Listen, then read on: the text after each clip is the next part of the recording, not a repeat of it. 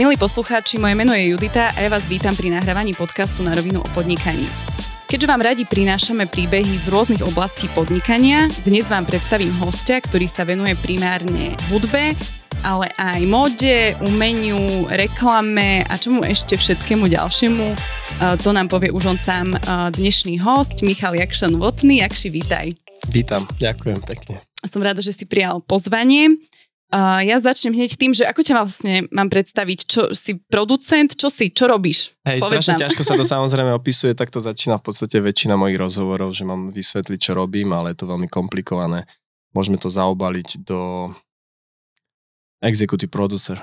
To znie Aha, tak okay. super. Čiže sa to nedozvieme vlastne. Nie, uh, ale no, pravidelne aj hovorím, že keď cestujem do Ameriky a na colnici sa ma pýtajú, lebo sa väčšinou ťa alebo na, na pasovom, aby ťa pustili a si im trošku taký akože podozrivý. Mm-hmm. Napríklad, keď si pozrú v systéme, že si už bol tento rok 5 krát v New Yorku, mm-hmm. že čo mhm. tam zase robíš. Tak sa ma spýtajú, že čo, čomu sa venujem a vždycky poviem, že music and fashion industry. Ok, a to ti prejde v pohode, hej? Ktorý taký, áno, že... áno, a hlavne im poviem, že idem shopping. Á, takže, okay. to, takže to, je, to a na nich funguje. Go ahead. To im funguje na nich. Uh, dobre, ale teda poďme postupne. Uh, kedy si založil firmu, kedy si sa ty rozhodol, že ideš sa venovať uh, hudbe alebo nejakému podnikaniu v hudbe? Uh-huh. Ty si začínal, čo aspoň ja viem, a teda neviem, či viem, dobre ako DJ. Um, a teda um, ako vznikla tvoja firma Love Party Production, uh, ktorá má dnes uh, polmilionové tržby? Nice. Povedz nejakú svoju story, že kde to začalo. Uh, začalo to tak, že som otvoril jeden z prvých hiphopových obchodov na Slovensku uh, Queens, mm-hmm. ktorý vlastne nedávno kúpil Food Shop. Áno, áno. Ale to už som niekoľko rokov bol akože vystúpený z toho celý, ale uh, to, som, to som mal, myslím, že som ešte nemal 18 rokov, pretože som vtedy prizval k tomu môjho 19-ročného kamaráta, aby sme si mohli otvoriť živnosť. Takže moje podnikanie začalo veľmi skoro a ešte predtým som už dosť veľa pracoval, lebo moja babka podnikala, moja mama podnikala, takže mm-hmm. som bol v takomto podnikavom prostredí od malička. A to si bol čo ešte na strednej alebo po strednej Áno, vlastne? na strednej. Mhm, mm-hmm. Pred maturitou nejak ešte. Že mm-hmm. už som chodil akože každý víkend na Slovensko, lebo som študoval v Čechách, tak som chodil každý víkend na Slovensko, nosil som tovar v autobuse, v takých modrých vreciach. Mm-hmm. A... Takže to boli tvoje začiatky. Áno, začal som veľmi skoro. A potom som... ako to vlastne prešlo k hudbe? No, Nejak postupne. tak tým, že som otvoril hiphopový obchod, tak vlastne v podstate išlo o... V tom čase to bolo veľmi ťažké na vysvetľovanie niekomu, že vlastne čo za predajňu chcem otvoriť, pretože v čase, keď som to otváral, vrajím, bol to jeden z prvých hiphopových predajní a celá, celý ten obchod vlastne bol o tom lifestyle hudeb, ano, hudobnom, takže sme predávali kazety, v tom, v tom čase ešte aj CDčka, platne, okrem toho oblečenie, ktoré vlastne uh, sú súčasťou tohto lifestylu. Takže v podstate síce som predával akoby mm, oblečenie topanky, ale bolo to, bolo to z, z hudobného žánru, hej, takže s tou hudbou som bol veľmi blízko. Zároveň som bol veľkým fanúšikom hudby a zbieral som platne a to, tá zberateľská aktivita prerastla vlastne pomaličky v DJing. Začal som hrávať, založili sme kapelu repovú, takže sme začali zase hrávať. Ako ste sa volali? Dramat. Dramatix, áno, no. jasné. Bola si po... fanúšička? Vieš nejaký e, text? To vtedy som ešte asi mala, tak ja neviem, 10 rokov, takže nie. Áno, som starší. um, a teda vlastne to následne nejako prešlo k tomu, že uh, máš aktuálne nejaký teda hudobný label. Áno, hudobné vydavateľstvo v podstate, mm, nikdy som to nechcel moc nazývať hudobným labelom, vždycky som to nazýval kreatívnym domom, pretože sme sa venovali vždycky rôznym aktivitám. Hudobný label je čiste vlastne zameraná firma, ktorá sa zameriava len na vydávanie hudby. Okay. A to sme nikdy nerobili. My to bolo, pre nás to bolo vždycky možno pre mňa, akože hovorím pre nás, akoby pre mňa, pre ľudí, ktorými spolupracujem alebo s, ktorý, s ktorými, ktorý nejakým spôsobom som mal zamestnaných, tak uh, bola to možno petina tých aktivít. Aha, ok, čiže čo sú tie ďalšie aktivity, čomu sa venujete alebo ste sa venovali? No, Čo všetko to obsahuje? Výrobu, e, mali, máme akoby aj značku oblečenia, na ktorej sa pracuje. Máme eventovú agentúru, ktorá organizuje koncerty, máme teda vydavateľskú agentúru, e, veľa robím aj s klientmi, pre nich robím plno vecí, ktorý, s ktorými potrebujú pomôcť, či už od uh, loga až po nejakým, nejakú stratégiu marketingu a podobne. Uh-huh. Uh, a ešte sa možno trošku vrátim k tomu, že, že čo sa týka ako keby toho samotného zabezpečenia uh, alebo manažmentu tých hudobníkov, um, tej časti tej labelovej, uh, čo to vlastne znamená, keď uh, sa umelec dostane pod tvoj kreatívny dom, um, čo to pre ňoho, uh, ako sa tam môže dostať jednak? A čo to pre ňoho následne znamená. No. Aktuálne to, to má veľmi ťažké, ľuďom, samozrejme, ktorý... každý interpret, pretože vlastne už v podstate nespolupracujem na, s interpretmi na ich kariére uh-huh. nejak aktívne, takže... A to čo znamenalo, keď si pracoval aktívne na ich kariére? Som... Čo to všetko zahrňalo? To znamenalo, že úplne všetko. Aj od... Uh, tu sme riešili úplne všetko, čo ten interpret potreboval riešiť cez uh, organizáciu koncertov, vydavateľskej činnosti, grafického, nejakého vizuálneho, toho, ako, ako bude, akým spôsobom vlastne bude vizuálne prezentovaný. Mm-hmm.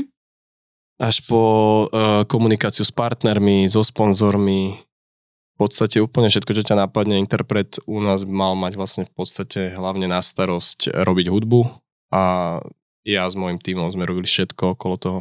Mali ste aj nejaké štúdio, predpokladám, vydavateľské? Áno, áno, štúdio sme mali, ale moc nám to nefungovalo s vlastným štúdiom, pretože uh, mal som, boli sme pomerne veľká skupina interpretov a nešlo to moc zladiť. Takže mm-hmm. vždycky bolo jednoduchšie, že interpreti, ktorí pracovali akurát na nejakom hudobnom projekte, tak si prenajali na nejaké obdobie štúdio. Každému hlavne vys- mm-hmm.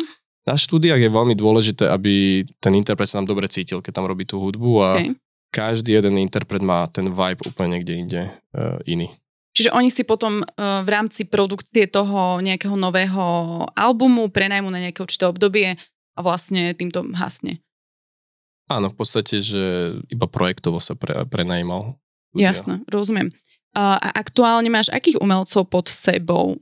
teraz? Nemám aktuálne žiadnych a nikdy som ani v podstate žiadnych nemal. Boli, boli vždycky interpreti, s ktorými sme spolupracovali. Ja som nikdy nedal podpísať žiadnemu interpretovi žiadnu zmluvu. Aha, okay. Tým pádom som nemohol nikdy nazvať, že by bolo podobno. Boli uh, interpreti, s ktorými sme spolupracovali a to je vlastne začiatok a koniec. A čo napríklad tvoja spolupráca so Six Nineom, vlastne to bol veľmi taký akože uh, zaujímavý alebo zvláštny projekt. Ako to celé skončilo? Zvláštny, lebo on je zvláštny. On bol, tak on bol lebo je to interpret, vieš. Jednoznačne to bol, no. tak on bol sám, sám o sebe uh-huh. veľmi zvláštny, uh-huh. uh, jednak pre Slovensko, alebo uh-huh. možno všeobecne pre, pre naše končiny. Takže čo, čo bol toto za projekt? No je to vlastne v podstate to, čo sme robili so Six Nine, sme robili ešte pred Six Nine už s inými americkými interpretmi. Mm-hmm. Dokonca Six Nine bol až tretí americký interpret, s ktorým som spolupracoval, dokonca štvrtý. Akurát Six Nine sa podarilo celosvetovo preraziť. A to tak... bolo až potom následne? Po, po vašej spolupráci? Áno, no jasné, my sme s ním začínali v čase, keď mal, keď mal menej followerov ako grafik náš u nás vo firme. Um, považuješ to ty za nejaký milník v tvojej kariére? Máš pocit, že toto ti e, nejak, nejakým spôsobom zmenilo tvoju kariéru? Ako, um... rozhodne, rozhodne som sa stal známejším a populárnejším v Amerike. Uh-huh. Z čoho vlastne v podstate ešte stále čerpám. Tá americká nejaká, nejaký určitá komunita hudobná vie, kto som, čo robím, takže pre mňa mnoho jednoduchšie napríklad fungovať v New Yorku keď niečo potrebujem riešiť, niečo zohnať, nie, nieky, na niekoho sa nakontaktovať, tak e, je to vďaka tomu samozrejme celé jednoduchšie. A v čom napríklad vnímaš také rozdiely medzi, medzi Slovenskom a Amerikou, čo sa týka hudobného priemyslu alebo čomukoľvek, e, čomu sa ty venuješ? Tak tam tí interpreti to neberú úplne ako by, že idú skú, niečo skúšať alebo jak by som to nazval, e, Američania sú naozaj, inter, ako americkí interpreti to berú ako ich poslanie celoživotné a že proste musí to výjsť, alebo proste nič. Mm-hmm. Že nič iné nebudem robiť. Oni tomu tak dôverujú a majú okolo seba aj už v podstate od úplného začiatku vždycky postavený taký tým svojich najbližších bratrancov, kamarátov a rôznych ľudí, ktorí im pomáhajú s tou kariérou a mm-hmm. ktorých si držia počas, po, po celú tú kariéru. Proste vsadzajú na jednu kartu. Vsadzajú na jednu kartu a idú naozaj tvrdo, idú v Amerike preraziť je ťažké a o to viac tam je vidieť na tých interpretoch, že idú tvrdo. proste. Videl si tam tie príbehy, ktoré boli práve neúspešné? Je, že dlhodobo niekto snažil. Áno, áno, jasné. Tak napríklad aj e, tí interpreti, ktorí, s ktorými som spolupracoval pred Six Nineom, som ich považoval a stále ich považujem za veľmi talentovaných a naozaj, naozaj sa snažia, robia všetko preto, aby prerazili, robia dobré kroky, ale niekedy hudobnom priemysle naozaj v podstate nestačí len tvrdá drina, ale tá, na tej by to malo aj začínať. Akoby. A to je ten rozdiel medzi napríklad slovenskými interpretmi, ktorí to, ktorí to chcú začať, alebo veľká časť interpretov to začne robiť, lebo sa im to páči, Mhm, alebo to majú v podstate ako taký, také hobby, mhm. až do, do chvíle, kedy nejakým spôsobom uh, uveria tomu, že by to mohla byť aj práca. Mhm. V Amerike to oni Že berú ako Mhm. proste všetko, alebo nič. Um, ja sa ťa možno spýtam ešte takú vec, že ty si ostal vždy pri nejakej možno produkcii, manažmente. Nechcel si aj ty uh, niekedy preraziť ako interpret? Nie. Prečo nie? A, lebo každý by mal robiť to, čo najlepšie vie. Tak si A ja je očividne, očividne teda tá vydavateľská činnosť a ten, uh, ten cit na tých interpretov je teda asi očividné, že mám, lebo ten úspech s interpretom som nezažil raz, ani dvakrát, ani 5 krát, ale minimálne 11 krát. alebo minimálne 10 krát, keď tak počítam, Mhm, kedy som uh, s nejakým interpretom začal spolupracovať a ten interpret sa stal Ačkovým. mhm. Um, ty máš aj veľmi úspešný YouTube kanál, uh, kde máš odber takmer 1,8 milióna, keď dobre Áno. hovorím. Um, ako na to? Ako Daj nám to? tipy. Dá sa na tom zarobiť? Tak e, jedného času sme mali 40 miliónov pozretí každý mesiac. Čo Mhm. už je akoby nejakým spôsobom určite číslo, ktoré generuje nejaký zisk.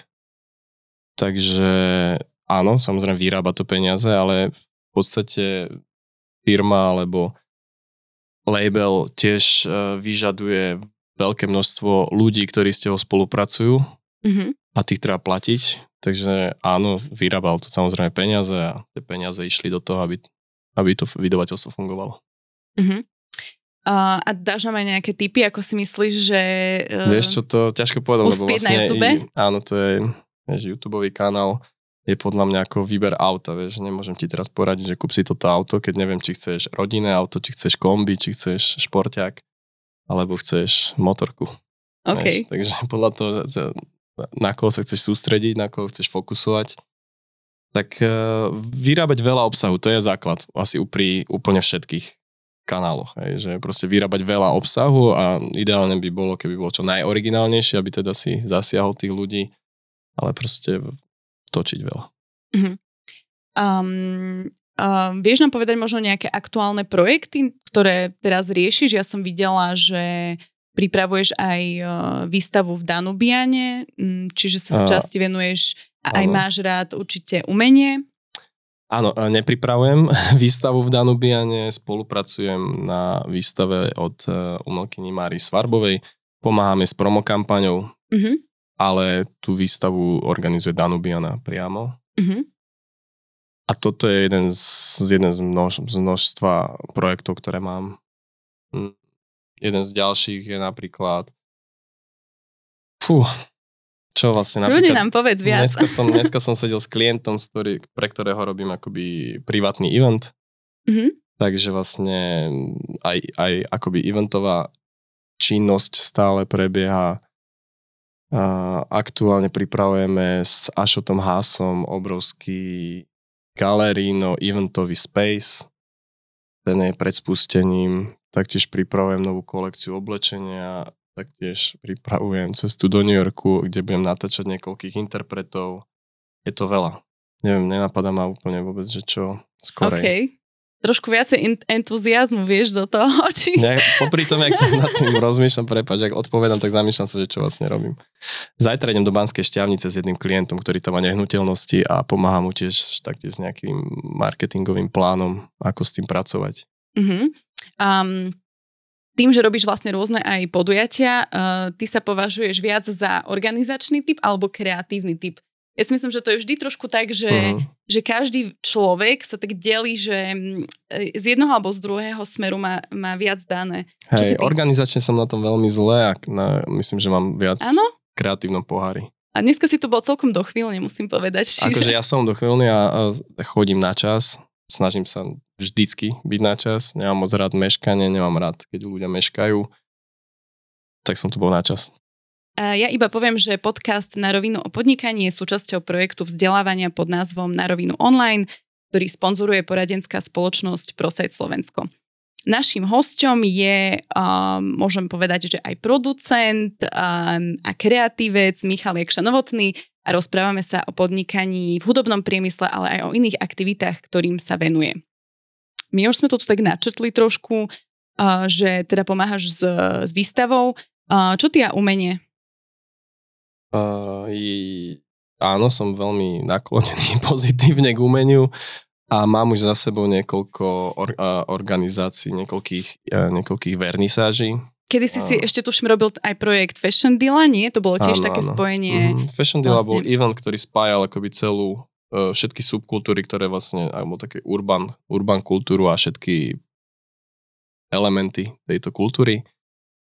Je, jedna z nich je samozrejme aj umenie a to mi aj trošku ostalo, pretože som vlastne v podstate z, z polovice nášho ofisu spravil galerijný priestor, ktorý ale nebola mm-hmm. galéria, ale bol to taký space, kde sme robili vernisaže umelcom, ktorí nás bavili. Mm-hmm. Um, potom ešte určite um, sa ťa chcem spýtať, mnohí videli tvoj nový bratislavský uh, z ktorého ste vlastne natočili aj video. Um, venuješ sa uh, aj investovaniu do nehnuteľnosti? Je toto tvoja nejaká, um, nejaký tvoj záujem? Áno, chcel by som si takto pomaličky pripraviť dôchodok. A tak zaujíma samozrejme, nehnuteľnosti ma zaujímajú. A postupne zaujímam sa o nehnuteľnosti a, a to je všetko je to okay. jeden z projektov, na ktorom teraz napríklad pracujem.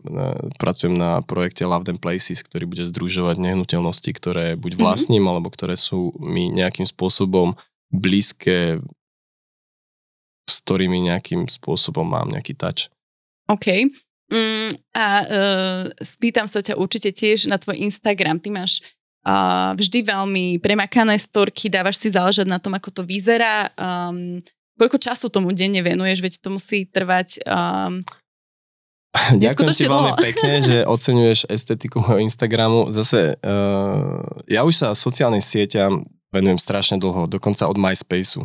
Uh, na MySpace, mm, MySpace. Už, na, už, na, už na MySpace som sa snažil, aby to proste vizuálne vyzeralo naozaj veľmi dobre. Dokonca MySpace bol na tom aj celkom postavený že si vlastne potreboval mať peknú stenu, začať ti to pekne hrať a podobne. Ešte si tam mohol dať presne nejakú pesničku, nie? Áno, presne, že hneď vstupne, vstupnou pesničkou. Od, od MySpace som vždycky so sociálnymi sieťami pracoval ako s takou výkladnou skriňou marketingovou. Vždycky mm-hmm. obsah, ktorý ja robím, tak v podstate bude to vizu, buď ma musí vizuálne baviť, alebo, alebo, to nie, alebo niečo posúvam v podstate, čo sa týka nejak marketingu v tom obsahu.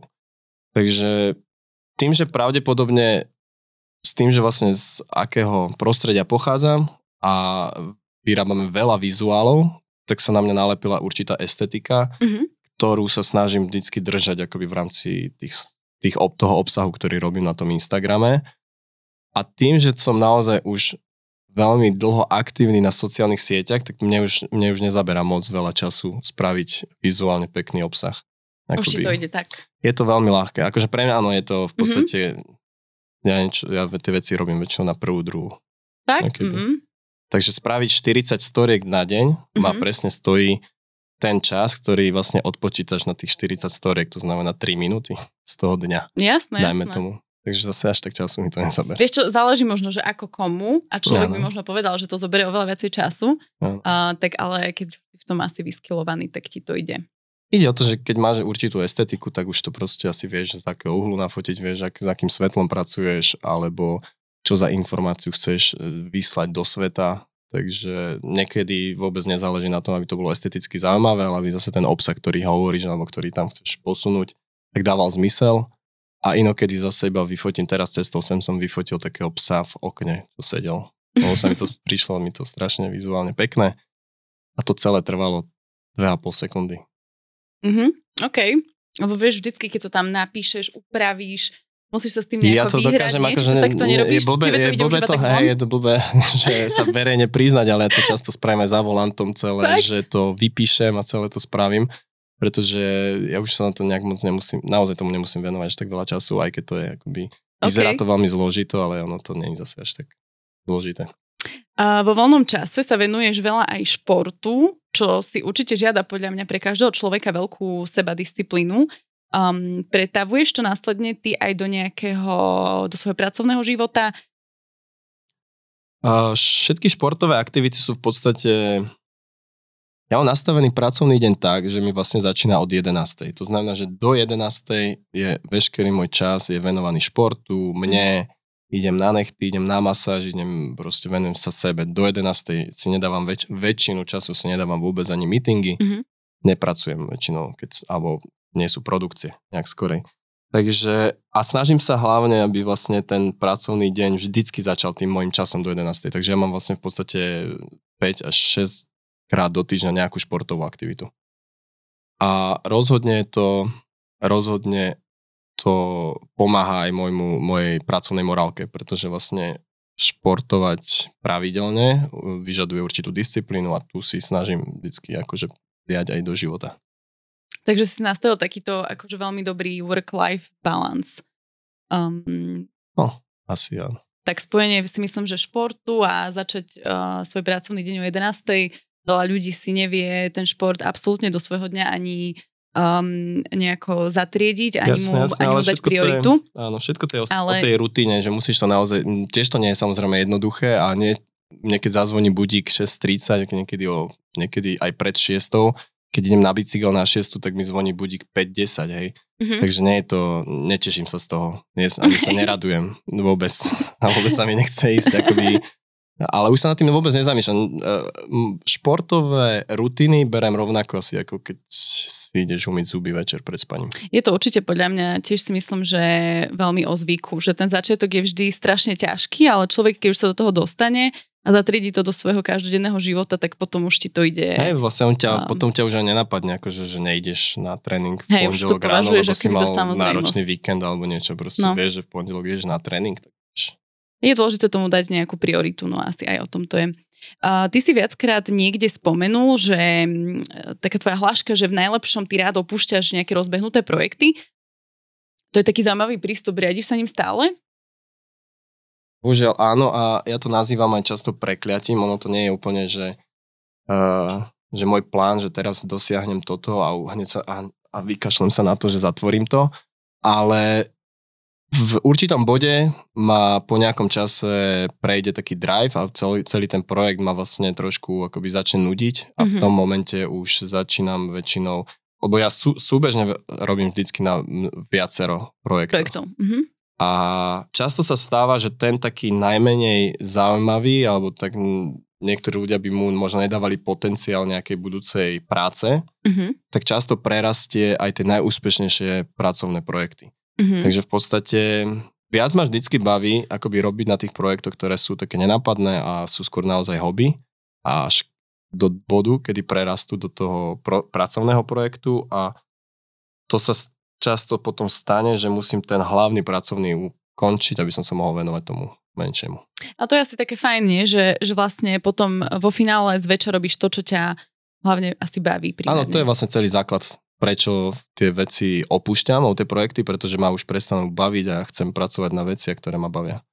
Takže vlastne týmto aj celé začína a končí. Možno e, zároveň preto som povedal, že to je prekliatím, pretože vlastne stále musím niečo, zač- niečo začínať a na niečom pracovať. Mhm. Ne, dúfam, že ma to čoskoro už opustí, ale ešte zatiaľ ma to drží. Um, v rámci toho nejakého tvojho týmu máš nejaký svoj stabilný interný tím alebo pracuješ zväčša sám a máš nejakých spolahlivých um, externistov? Externe spolupracujem, alebo takto, mám pevný tím, s, ktorým, s ktorými spolupracujem na väčšine projektov ale aj podľa druhu, druhu projektu si vyberám spolupracovníkov, takže aj samozrejme externe najímam rôznych druh, rôzny druh kreatívcov, či už fotografov, kameramanov, každý má úplne inú estetiku, keď chcem spraviť niečo, čo viem, že napríklad tú estetiku človek, s ktorým úzko spolupracujem, nemá, tak idem kľudne za, za cudzími. Um, možno sa ťa ešte spýtam, že uh, čo by si možno poradil mladým ľuďom, ktorí chcú robiť zo Slovenska nejaké svetové veci? Nech sa, po, nech sa učia, na to. Chcel som povedať, že nech sa učia po anglicky, ale som všeobecne známe o mne, že neviem moc dobre po anglicky a cez to všetko sa mi mm-hmm. podarilo pomerne dosť úspešne fungovať na tom americkom trhu, takže, takže mohol by som im iba poradiť, že robte, že veľa pracujte, veľa pracujte. Skúšajte, vieš, že ľudia musia skúšať, nikdy nevieš, že čo vyjde, lebo keby bolo jasné, že čo vyjde, tak to robí každý. Um, to je múdrosť určite, čo ešte nikto nikdy nepočul. Teraz si nám to odhalil vlastne celé. to je, vlastne, to je tajomstvo um, úspechu. Dobre, to je akšové tajomstvo. Um, skús nám dať ešte možno nejaké typy tvoje, čo robíš pre seba rozvoj? Um, čítaš knihy, počúvaš podcasty, um, čokoľvek? No... Pozráš filmy? To je dobrá otázka, ale väčšina mojich knížok majú obrázky, alebo fotky. Mm-hmm. Ale v rámci môjho seba rozvoja je to veľmi dôležité, pretože naozaj ja sa venujem hlavne tej, to, tej vizualizácii. vizualizácii. Mm-hmm. Takže, takže nechcel by som oblbovať ľudí, že vlastne knižky ma niekoho spravia kreatívnejším alebo úspešnejším v tom, čo chcú, chce robiť. Určite to môže byť jedna z ciest.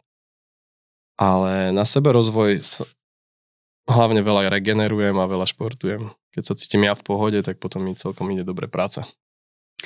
Um, čiže keď to tak shrniem, tak sa venuješ vlastne hudbe, venuješ sa mode, uh, vo voľnom čase asi umeniu, športu, YouTube, investovanie niečo, čo nerobíš? Podcasty. podcasty. A tie sme robili, ne? Neviem, či sme neboli jedni z prvých, čo sme tak robili podcasty.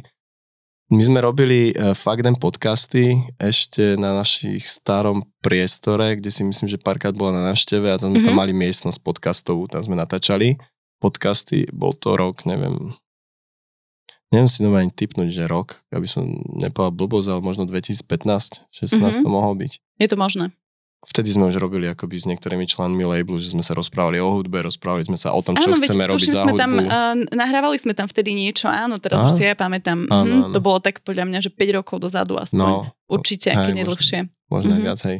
Takže podcasty sme robili, takže nemôžem povedať, že, som ne, že nerobím podcasty. takže zase podcasty. niečo ďalšie. Hej.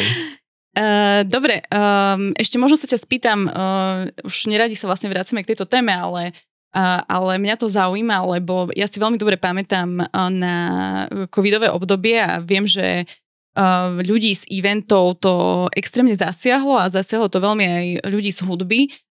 Ako ste to prežívali vy? My sme sa veľmi rýchlo adaptovali s môjim tímom ľudí a s kolegovcami a tým, jak skončil nám vlastne akoby jedna časť našej práce, čo sú eventy, my sme v tom čase mali rozplánované asi tri turné, mm-hmm. aktuálne, tak sme sa, aktuál, sme sa okamžite akoby pretransformovali na taký ten kreatívny dom, ktorý, prac, ktorý vyrába reklamu pre klientov. Mm-hmm. A v čase covidu proste tie firmy potrebovali ešte viac akoby Šíriť re, reklamu. A... Mm-hmm. Takže vlastne my sme, my sme paradoxne vlastne mali dosť veľa práce počas covidu. Zároveň ľudia sedeli doma a nakupovali a my sme mali naozaj že plný sklad oblečenia a rôznych doplnkov takže vlastne e-shop totálne šlapal. Takže ja nespomínam na COVID nejak negatívne v rámci pracovne, nejakého pracovného tempa, ktorý sme mali. Uh-huh. My sme sa naozaj stále, že stretávali v ofise, boli sme tam zatvorení a robili sme počas celého covidu. Super. Uh, Jakši, uh, ďakujeme, že si prijal pozvanie do našho podcastu. Um, my ti budeme držať palce so všetkým ďalším, do čoho sa pustíš. Veľa ešte úspešných projektov. Um, a my sa počujeme na budúce. Ďakujem krásne. Majte sa. Ďakujem za pozvanie. Čau.